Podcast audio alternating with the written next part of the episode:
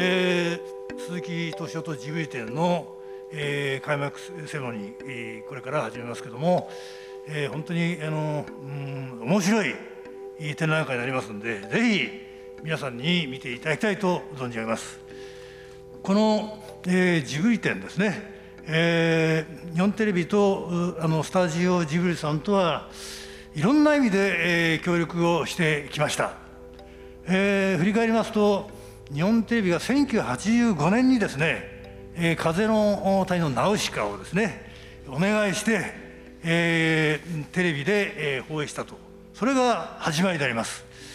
えー、それ以降いろんな作品作りに日本テレビも参画し、えー、三鷹の森あのジブリ美術館などのですね建設上にも、えー、協力し関係を深めてきたということであります、えー、日本テレビとスタジオジブリがですね、えー、今日まで、えー、深く、えー、関係を、えー、強めてきたのもここにおられる鈴木敏夫プロデューサーのおかげであります。鈴木敏夫のジブリ汗まみれ。今週は6月30日に東京寺田倉庫で行われた鈴木敏夫とジブリ展開会セレモニーの模様をお送りします。登壇したのは日本テレビ放送網株式会社代表取締役会長執行役員の杉山義邦さん。そして鈴木さんです。司会は日本テレビアナウンサーの中島芽衣さんです。展覧会でこの我々が目指しているのはこのスタジオジブリが作ってきた作品がですね、えー、どうして生まれたのか。えー、鈴木敏夫プロデューサーがどうしてこういう作品を生み出したのか。それをですねぜひ、えー、今回のですね、えー、展覧会で皆さんに見ていただいてまあ一旦が分かるかどうかは終わりませんが、えー、それで皆さんに感じていただきたいと思います、えー、日本テレビが主催してジブリ展をやるのは8年ぶりであります、えー、多くの方にですね、まあ、コロナまだまだ続いておりますけどもだいぶ感染者が少なくなりました。我々も、えー、一人でも多くの方にですねこの素晴らしい、えー、展覧会をですね、えー、鑑賞していただきたいと願っております、えー、今日はどうぞよろしくお願いします。ありがとうございました。それでは最後に株式会社スタジオジブリ代表取締役プロデューサー鈴木敏夫様よりご挨拶いただきます。よろしくお願いいたします。スタジオジブリの鈴木です昨日下見をして全部を見たんですけれど子供の頃から自分が大事だと思ったものを取っておくっていうそういう癖があったんですよね。で親父とかおふくろにはこんなもの早く捨てちゃえってよく言われたと思うんですけれどなんかその中で生き残ったいろんなものもうそれこそ何でか知らないけど例えば幼稚園の時の帽子とかですね。小学校4年の時に絵を描いてあの某デパートで張り出されたものとか。6年生の時に俺はもう絵は描かないって。そいつがすごい絵がうまかったんですけれど金田君って言うんですけれどお前にやるって言われた一枚の絵とか絵とか。なんかそういうものをね捨てられない性格だったんですよね。でななんでかは分かりません。これで当たり前ですけれど年を経ればどんどん溜まっていきますよね。それをまあ僕も中学高校出て東京行くっていう時に親父から言われて「東京へ持って行け」って言って。で持ってきたんですね。でそこからまたいろんなものを取っておくそれでまあね先ほどねご紹介に預かりましたけれど出版社へ入るとか途中からジブリを始めるとかいろんなことがあったんですけれどなんかその折々の自分にとってね他人から見たらどうでもいいもんなんだけれど自分にとっては大事だったもの。多分それをねなんかしまっといたんですよね。でそれで一体何をしようと思ってたかっていうのは 自分じゃ分かんないんですけれどまさかこんな形で皆さんにご披露するっていうことになるとは、えーまあ、正直言うと思ってもみなかったことです。改めて見るとまあ自分のことなんでちょっと恥ずかしいんですけれどね。年を取るっていうのもいいことかなって。まあ僕は今年の夏74歳を迎えるんですけれどまあ年を取ったことでまあこういう展示もやっていただけるんだなと思うとまあ振り返るなり それが 自分にとっては良かったかなって気がしております。あのいろんな関係者いますからいろんな協力をしていただいた方がいるんでね皆さんに喜んでもらうっていうのはどういうことかって言ったらお客さんが来ることなんで、えー、皆さんの方で報道をしていただけるとありがたいです。本日はよろしくお願いいたします。すみません共同通信の安藤ですどうも本日ありがとうございますえっ、ー、とあの本展のあの目玉がその幼少期から読まれてきた書籍の展示ということであのこれからラインナップは拝見しますがどんな、えー、コンセプトで選ばれ選奨され、まあ、そういう本から鈴木さんがどういう影響を受けてこられたかというのを一言お願いします。いやあのまああある僕らの世代ってねやっぱ本が好きだった世代でこれでね皆さんそういうことが多いんだけどいろんな本をねまあ本を何冊も持ってるっていう世代なんですよね。これでそれは影響を受けるとかそういうことよりも本当に単に好き？本を読むことが大好きなんですよ。で今回のこの展示において僕が唯一提案したのがねあの担当者の人に。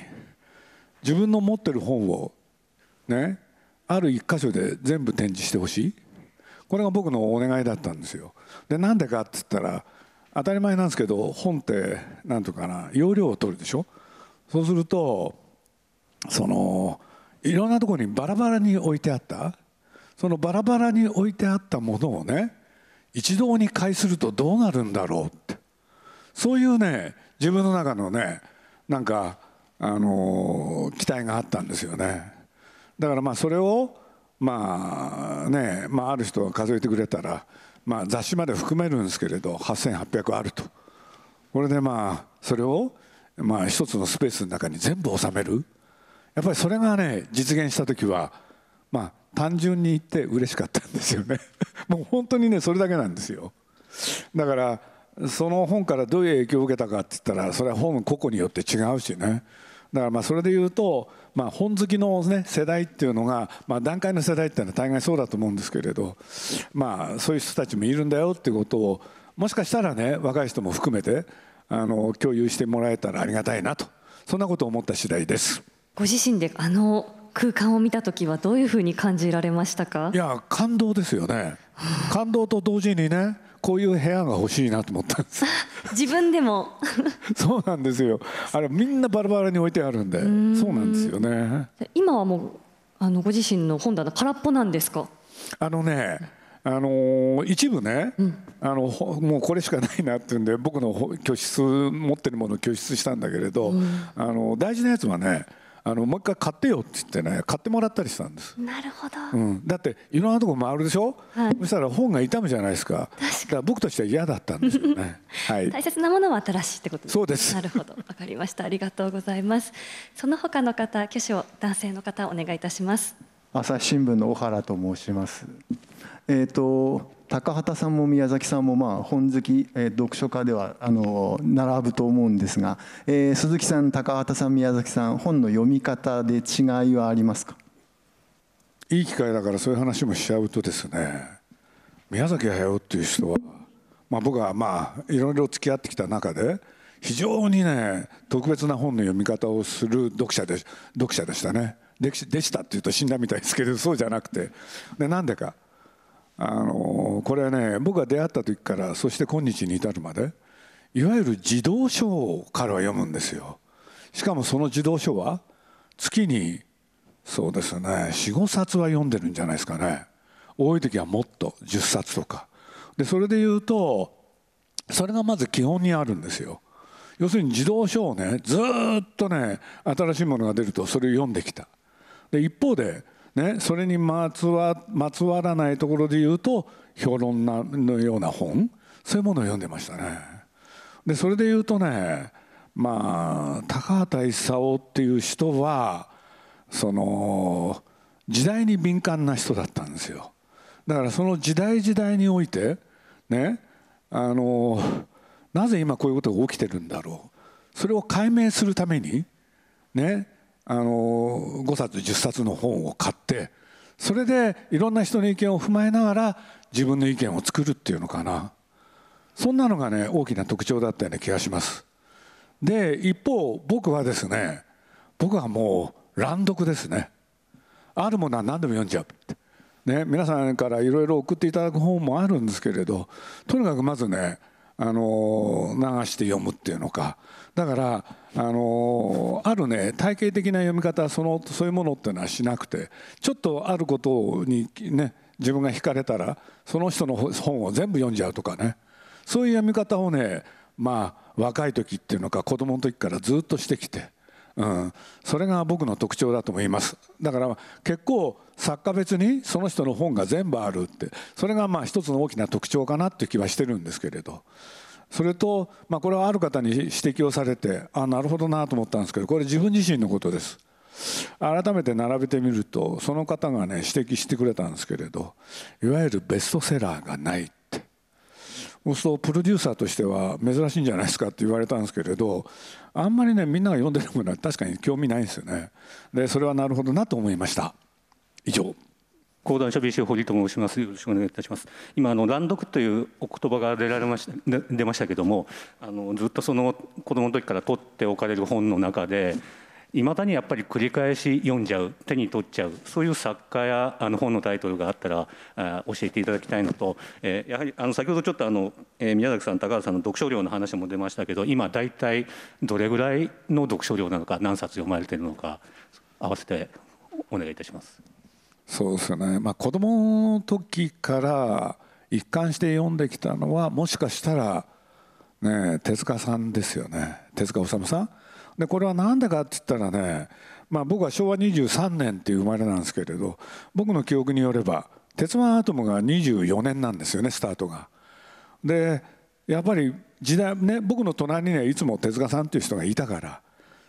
それで彼のね、作り書き続けた作品を読み続けるそんなことがあったような気がします。それと、まあ、これはねある時に僕はまあこれ漫画なんですけれどねバロン吉本っていう人が書いた「住教伝」っていうのがあってこれはね、まあ、数あるいろんな漫画があるんですけれど中でも繰り返し読むっていうことではもしかしたらこの本が一番何回も読んでるって。でまあこれある一人の、ね、柔道家をの、ね、生涯を描くと同時にそれをね世代で受け継いでいくんですよ。その息子はどうだった？その息子はどうだったって言って。で明治から大正昭和、ね、そこまで全部いく。そう背景にね日本の歴史があるんですけれどこれは何回読んでもやっぱり面白いですよね。で多分僕らの世代にぴったりくるものだったんでしょう。そんな気がします。えーともう一つ最後の最近ちょっと残念なのは、まね、自分でちょっと思ってるんですけれどやっぱり読書量がね年とともに減ってきたんですよ。というのはあの前はね一晩で一冊読んじゃうっていうことは結構多かったんですけれど残念ながら体力の関係で 一晩に一冊はなかなか難しい。だから一冊の本をねなんか1週間ぐらいかけて読む。そんなようなことがちょっと増えてますね。はい。オリコンの吉田と申します。よろしくお願いします。あの最近何してらっしゃるんでしょうかっていう 近況をちょっと聞かせてもらってもいいですか？最近ですか？はい。あの、はい、ここちらの準備とかにも携わってらっしゃったのかもしれない。あこちらの展覧会の準備に携わってたのかもしれないですけどまあ最近何をされてるのかなっていう感じでお話できる範囲で。なかなか珍しいしご質問なんですけれど。あの当たり前なんですけれど、まあ、宮崎駿がね今これは発表してますけど「君たちはどう生きるか」この作品をやってますんでね。それをねまあ随分日にちは経ってますけれど現在制作進行中、うん、でこれがまず一つですよね。それとこれはまああのジブリのね宮崎駿の息子である宮崎五郎が中心となってやってますけれどジュリーパークの方のねまあそんなに僕のやることはないんですけれど何しろ作ってる場所が愛知県なんで僕の出身地そういうことで言うとね多少はやっぱりやんなきゃいけないこともまあまああるんですよね。でそそういうこととねやっぱり一応会社として僕はあの代表取締役っていう肩書きなんでね本当は代表を取りたいんですけどねなかなかそれを許してくれなくて。僕は星野っていう社長がいるんですけれど本当はね彼にねあの代表取締役は星野さんだけでいいんじゃないかって提案したことがあるんですけれどなかなか受け入れてくれなくて。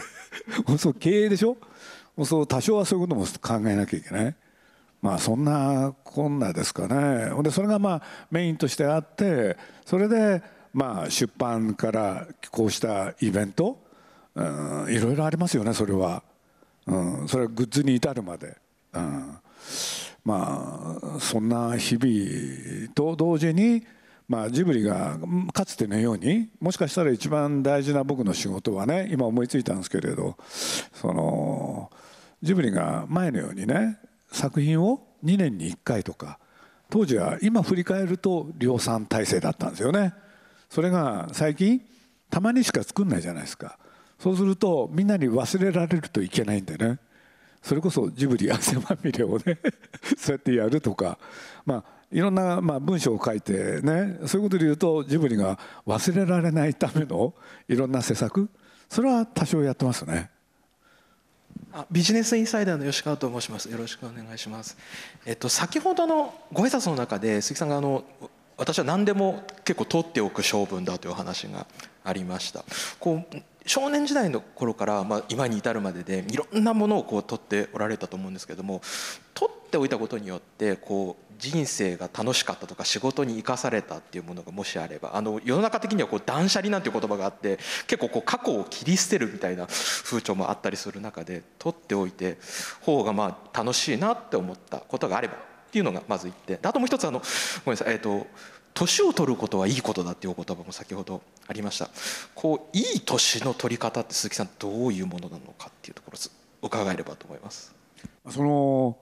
取っといてよかったことなんですけれど、まあ、それはあの今回みたいにこうやって展示をやるときにその展示物があったってことですよね。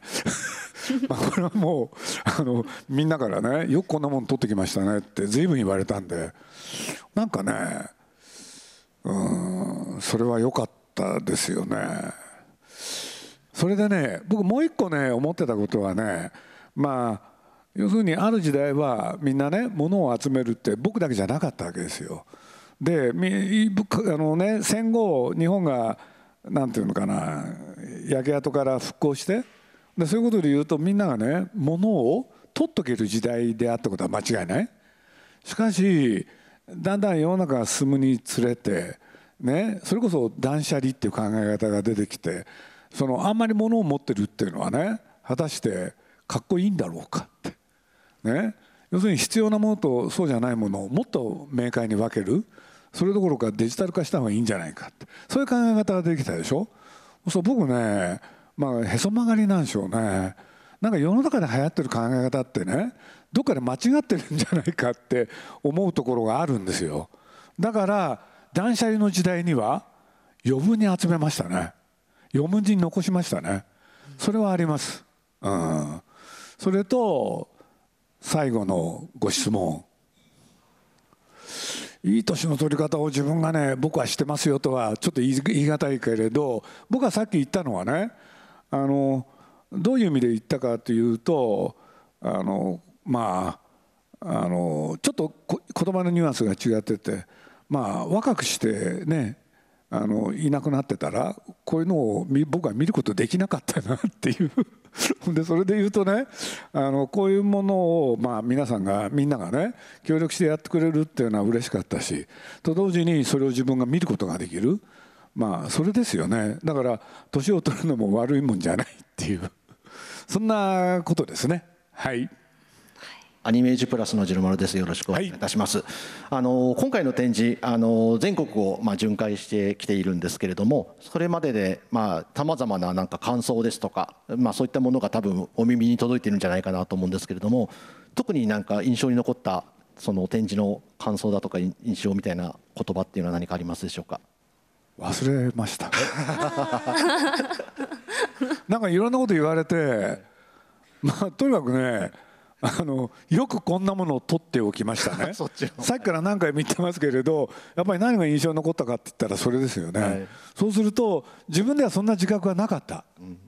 自覚がなかった時に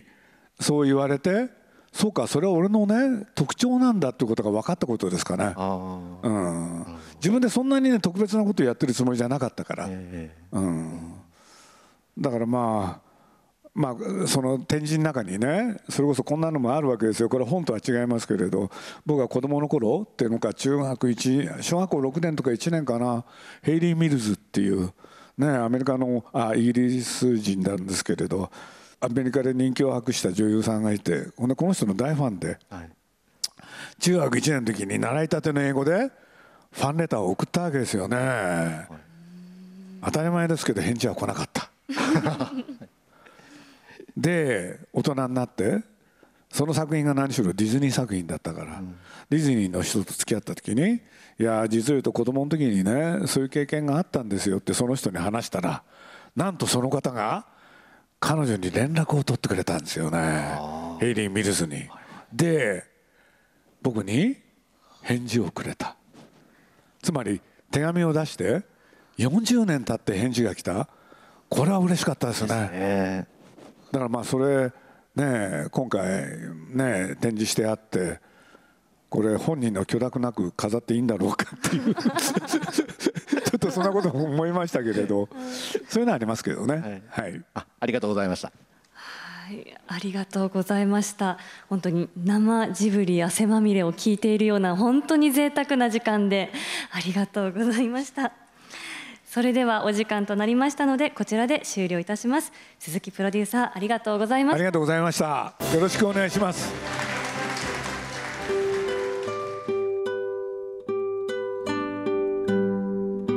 東京寺田倉庫で開催中の鈴木敏夫とジブリ展は鈴木さんが子供時代から読んできた漫画や小説。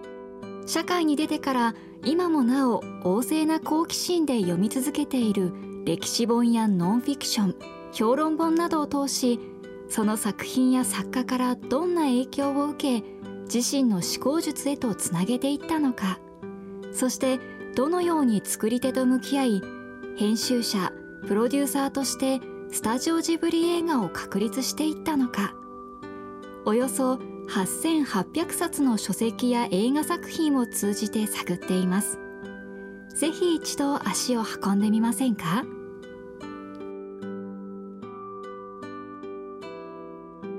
鈴木敏夫のジブリ汗まみれこの番組はウォルト・ディズニー・ジャパンローソン日清製粉グループブルボンの提供でお送りしました。